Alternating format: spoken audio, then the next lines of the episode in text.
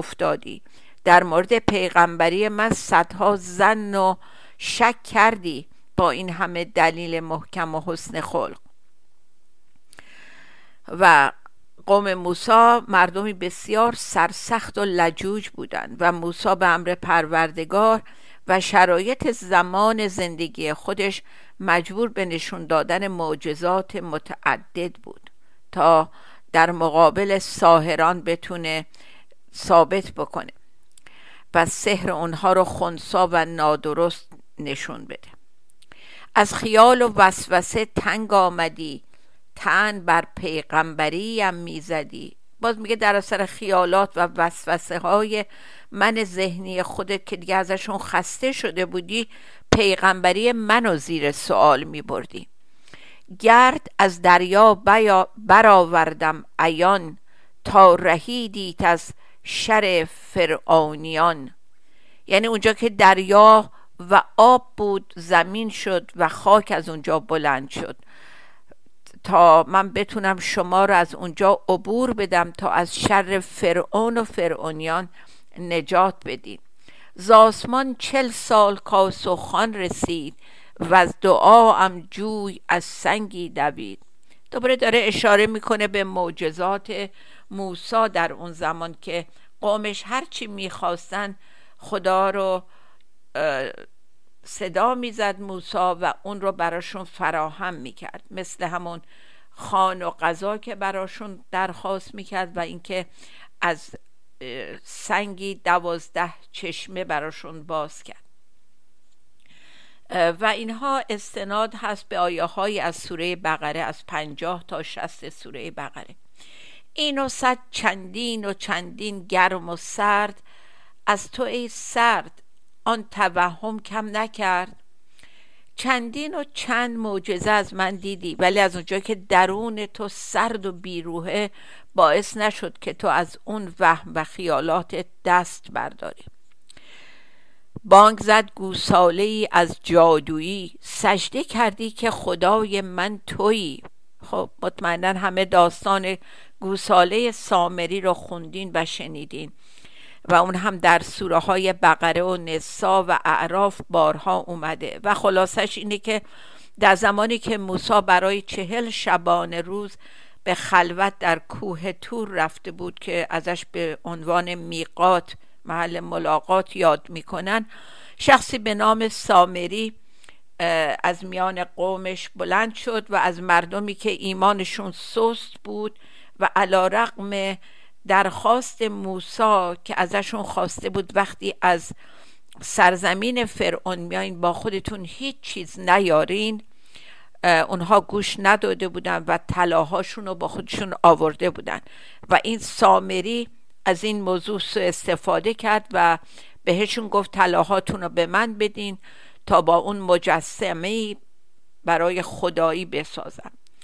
و مجسمه‌ای به شکل گوساله ساخت که وقتی باد در مجسمه خالی میپیچید صداهایی ازش بلند میشد و مردم نادان باور میکردند که گوساله با اونا حرف میزنه و به سجده میافتادند.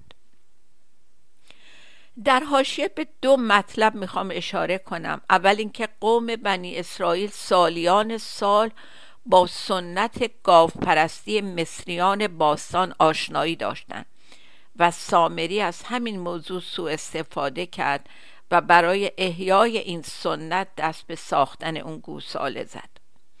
و دومی که تمام تمثیلایی که در این داستانها میخونیم فقط تمثیله و در عمق منظور مهم دیگری در پشت اون هست. طلاهایی که مردم بنی اسرائیل با خود از سرزمین مصر میارن نمایش باورها و خرافاتی بود که موسی از آنان خواسته بود در همونجا رها کنند و با خودشون حمل نکنند، ولی اونا گوش نمیدادند و پنهانی با خودشون حمل کرده بودند. و در این زمان ما هم همین کارو میکنیم.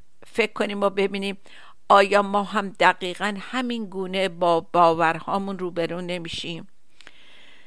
در قرن بیست و یکم برای جلوگیری از خطر و بیماری و اتفاقات بد برای اطرافیانمون به چوب میزنیم و باور داریم با این کار ساده اونها رو محافظت میکنیم و خطر رو از سر اونها دور میکنیم تا چشم زخمی به عزیزانمون نرسه.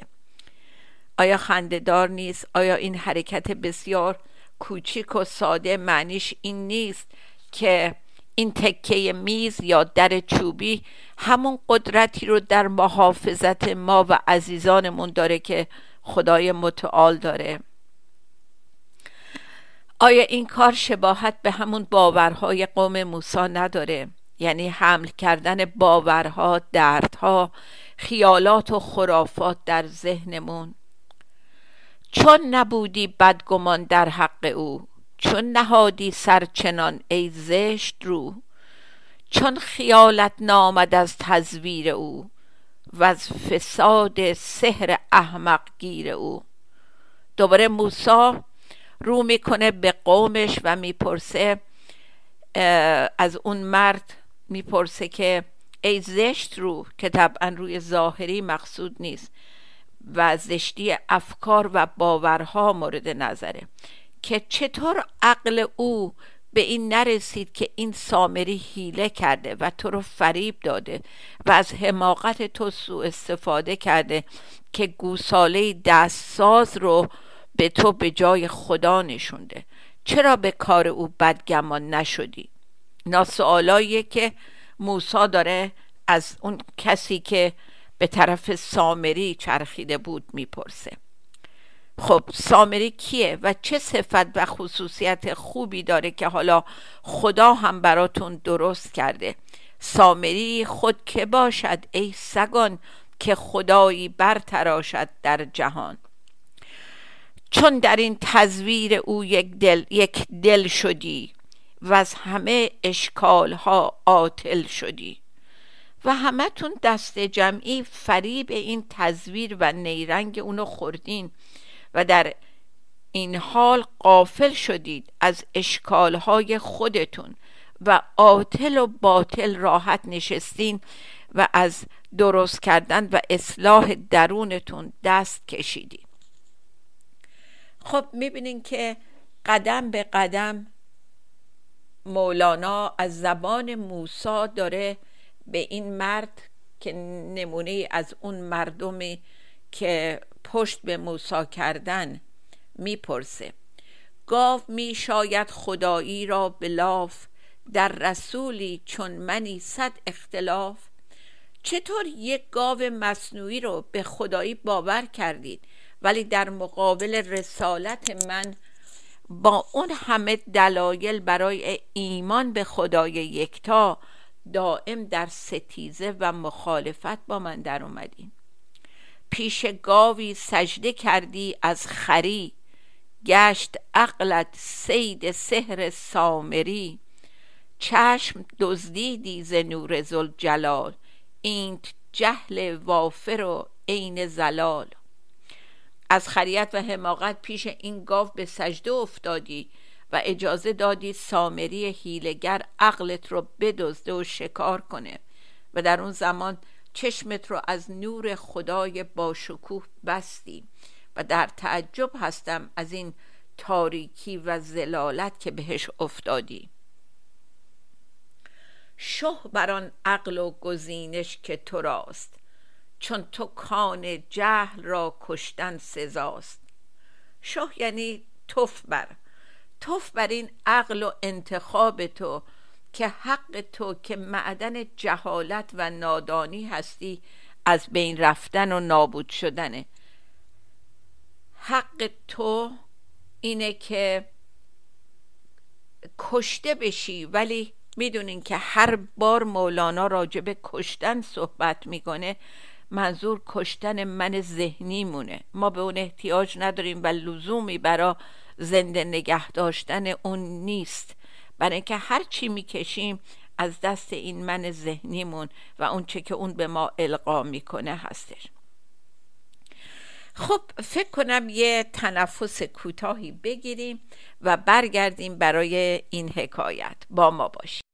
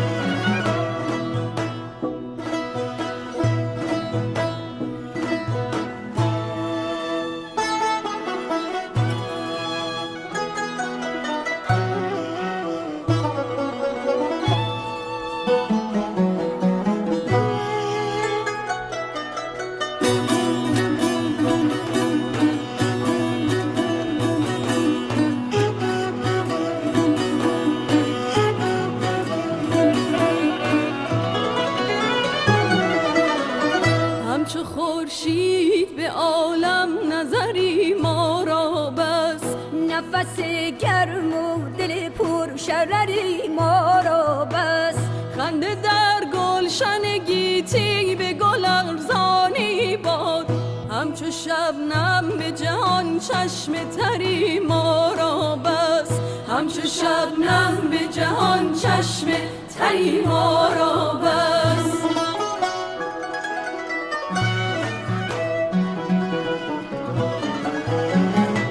چه دانم که میسر نشود روز وصال،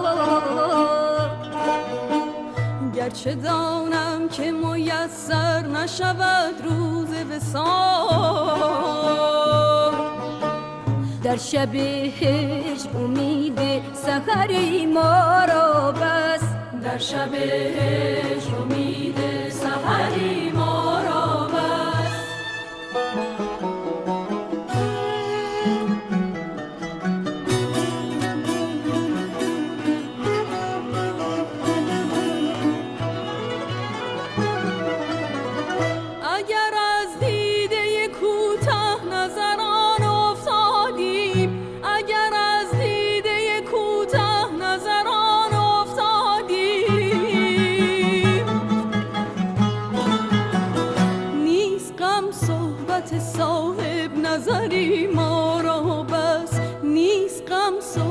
صاحب نظری ما را بس. در جهانی که نباشد ز کسی نام و نشان، قدسی از گفته شیوا اثری ما را بس، قدسی از گفته شیوا اثری ما را بس. همچو خورشید به عالم نظری ما را بس، نفس گرم و دل پر شرری ما را بس. در شب هجر امید سحری ما را بس، در شب هجر امید سحری ما را بس. با درودی مجدد برگشتیم برای بقیه این حکایت دلنشین. یکی از جالبترین ابیات این قسمت اینه، میفرماید مولانا میفرماید گاو زرین بانگ کرد آخر چه گفت، کهمقان را این همه رقبت شکفت. واقعا سؤال مهمی داره میکنه، میگه حالا این گاو وقتی صدا ازش در میومد چه پیغامی به شما میداد که این همه به هیجان اومدین؟ واقعا دوباره برگردیم به خودمون، این پیغام هایی که از من ذهنی به ما میرسه آیا کارو برای ما آسون میکنه؟ آیا زندگی ما رو راحت میکنه؟ از اون ما میپرسیم، میگه حالا این گاو که صدا ازش در اومد مگه چی گفت که این همه از خودتون بی خود شدین و به سجده افتادین؟ چه پیغامی به شما میداد؟ این مجسمه ساخته شده از فریب، هیچ فکر کردین در صدای بیرون اومده از این جسم بی جان که شما شیفته و فریفته او شدین چه پیغامی بود؟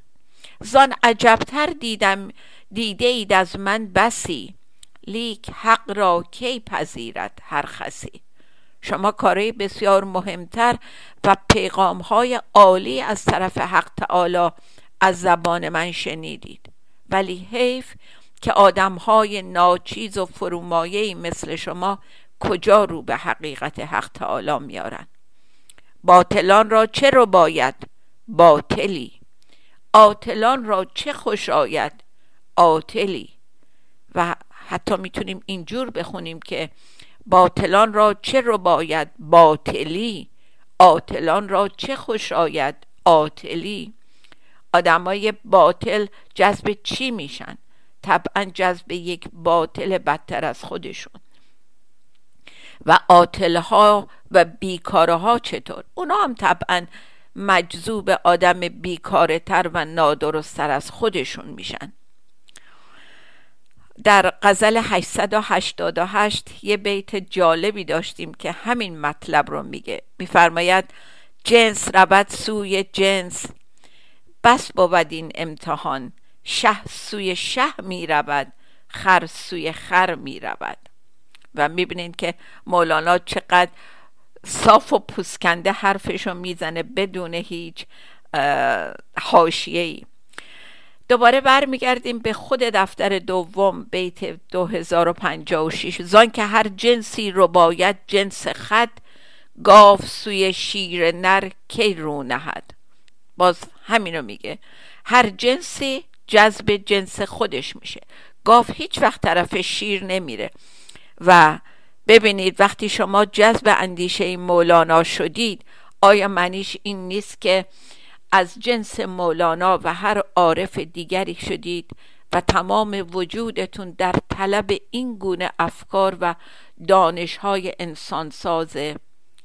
گرگ بر یوسف کجا عشق آورد، جز مگر از مکر تا او را خورد. مثال دیگه که گرگ نمیتونه عاشق یوسف باشه و هدفش این که به حیله اونو به دست بیاره و پاره کنه.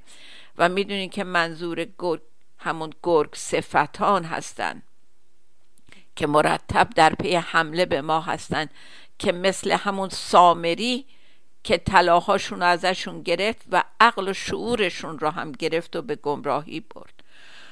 چون ز گرگی وارهد محرم شود، چون سگ کهف از بنی آدم شود. و اگر همون گرگ دست از گرگ صفتی برداره، مثل سگ اصحاب کهف در زمره انسانها شمرده میشه. و باز خاطرتون هست در قرآن که وقتی تعداد اصحاب کهف رو میشمردن، سگ رو هم یک نفر با اونها حساب میکردن. چون ابوبکر از محمد برد بو، گفت هازا لیس وجهو کاذبو. وقتی که ابوبکر به صداقت محمد آگاه شد، گفت همانا که این چهره نمیتواند دروغ باشد و دروغ بگوید، زیرا که هر دو از یک جنس بودند و ابوبکر هم خوی رسول رو داشت.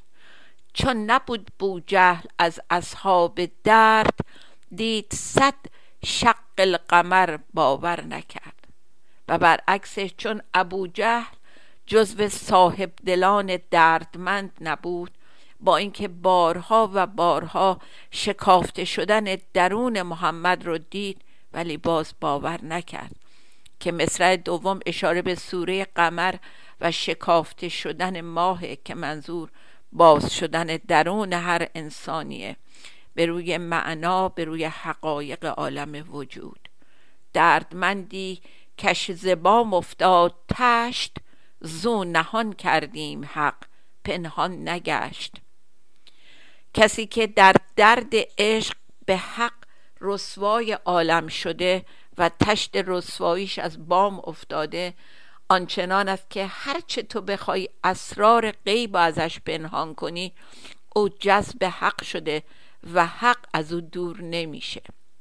وان که او جاهل بود از دردش بعید، چند بنمودند آن او آن را ندید. و برعکسش اون که از جلوه های حق بیخبره، هرچی به اون نشون بدی اونها رو نمیبینه و او از دردش بسیار دور دور افتاده، که همانا درد دوری از خداست. آینه دل صاف باید تا در او، واشناسی صورت زشت از نکو. پس در نتیجه تا آینه دلمون صاف نباشه، قادر نخواهیم بود تا تجلی زیبا رو از زشت تمیز بدیم. تو دفتر پنجم یه بیت قشنگ داشتیم، دو هزار و هشتصد و چهار. خانه را من روفتم از نیک و بد، خانه ام پر است از عشق احد. خوش به حال اونهایی که خونه دلشون رو از خوب و بد جارو کردن و اونجا تنها جای عشق احد صمده. به دنبال این داستان حضرت موسی و قوم او، در دفتر ششم سطر هزار و هفتصد و هشتاد و هشت داشتیم. همچو قوم موسی اندر حر تیه، مانده ای بر جای چل سال ای سفیه. می روی هر روز تا شب هر وله، خویش میبینی در اول مرحله. نگذری زین بعد سیصد سال تو، تا که داری عشق آن گوسال تو. مولانا از برای مثال سرگردانی بشر از این مثال استفاده میکنه که مثل قوم موسی در بیابانهای داغ سالها مونده ایم، که عدد چهل یا سیصد فقط برای نشون دادن کثرته. حر یعنی داغ، بسیار گرم، و تیه یعنی سرگردان شدن در بیابان که گاهن مسافران دوچار می شدن. و هر روز دوان دوان به هر طرف می دوی، ولی در انتهای روز در تاریکی شب خودت رو در همون جای اول پیدا می کنی. و این راه به نتیجه نمی رسه تا زمانی که ما در عشق گوساله اسیر هستیم. و باز مثال گوساله و عشق به او همون عاشق همانیدگی هامون در این دنیاست. زان همه کار تو بی نور است و زشت، که تو دوری دور از نور سرشت. اینا هم از دفتر چهارم بیت هفده سی و دو براتون آوردم که اگر در کارهای ما نوری از زیبایی نیست و زشت به نظر میاد، از اونه که از نور اصلیمون که سرشت خداییمون هست دور دور شدیم. روزگارم رفت زین گون حال ها، همچو تیه و قوم موسی قوم موسی سال ها. روزگارم رفت زین گون حال ها، همچو تیه و قوم موسی سال ها. عمر من در چنین احوالی سپری شد و از دست رفت، چرا که مانند قوم موسی در سرگردانی بیابان ذهن اسیر شدیم. و باز نگاهی به داستان سامری و قوم موسی فرصتی زیبا به زندگی خودمون نگاهی بندازیم. آیا ما خودمون رو دست بسته در اختیار یک سامری قرار دادیم؟ سامری دوران ما که در خودمونه، همین من ذهنی مونه که ما رو از راه به در میکنه. و تنها کاری که میتونیم بکنیم حداقلش اینه که هر وقت راهی رو ذهنمون نشون داد، بدونیم که داره ما رو به بیراهه میکشه و گوش به حرفش ندیم و برگردیم به حضورمون، فضا رو باز کنیم و با فضای باز اجازه بدیم اون نور الهی در درونمون بتابه و راه درست و جلو پامون بذاره. تا داستان دیگه شاد و بی توقع بمانیم. خدایا شاکرم پس صابرم کن. خدا نگهدار.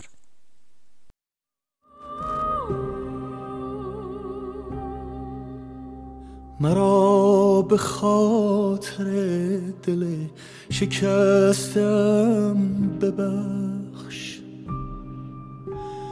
مرا که از ندیدن تو خستم ببخش. اگر به انتظار تو نشستم هنوز، به دیگری اگر که دل نبستم ببخش.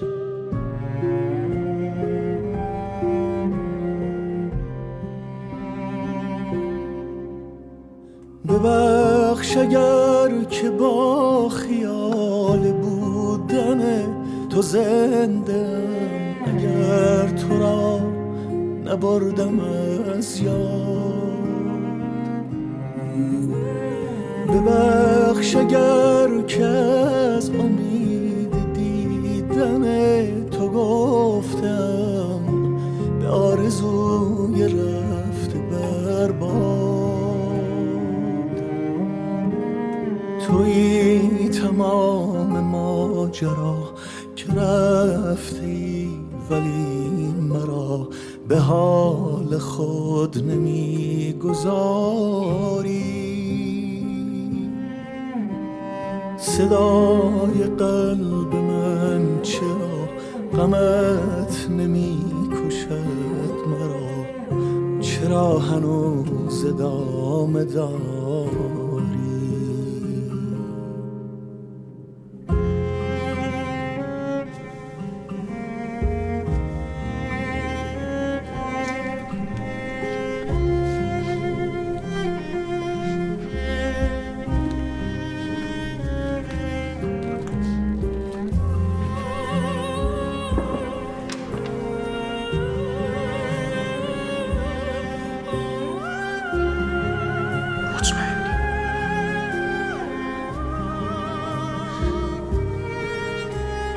سکوت قبل رفتنت، نماندنت، ندیدنت، مرا به این جنون کشیده.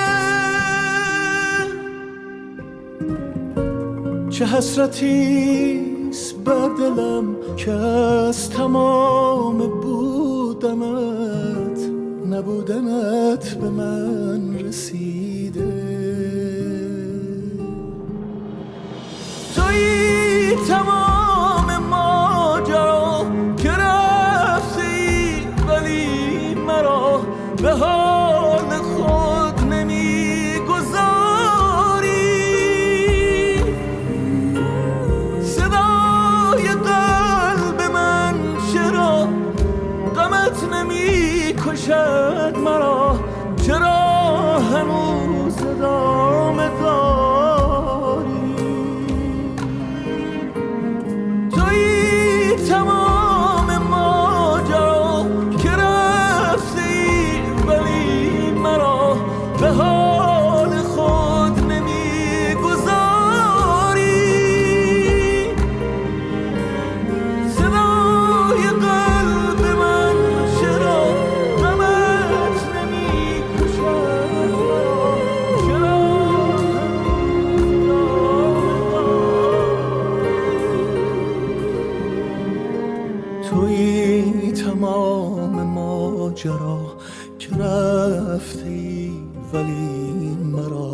به حال خود نمیگذاری.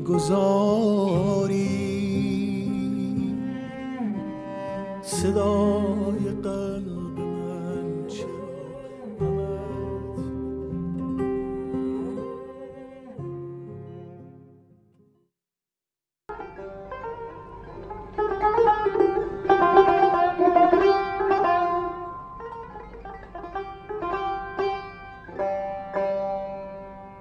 زان باده که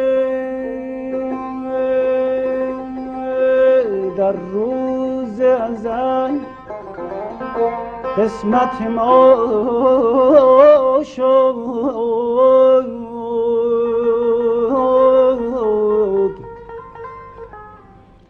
پیدا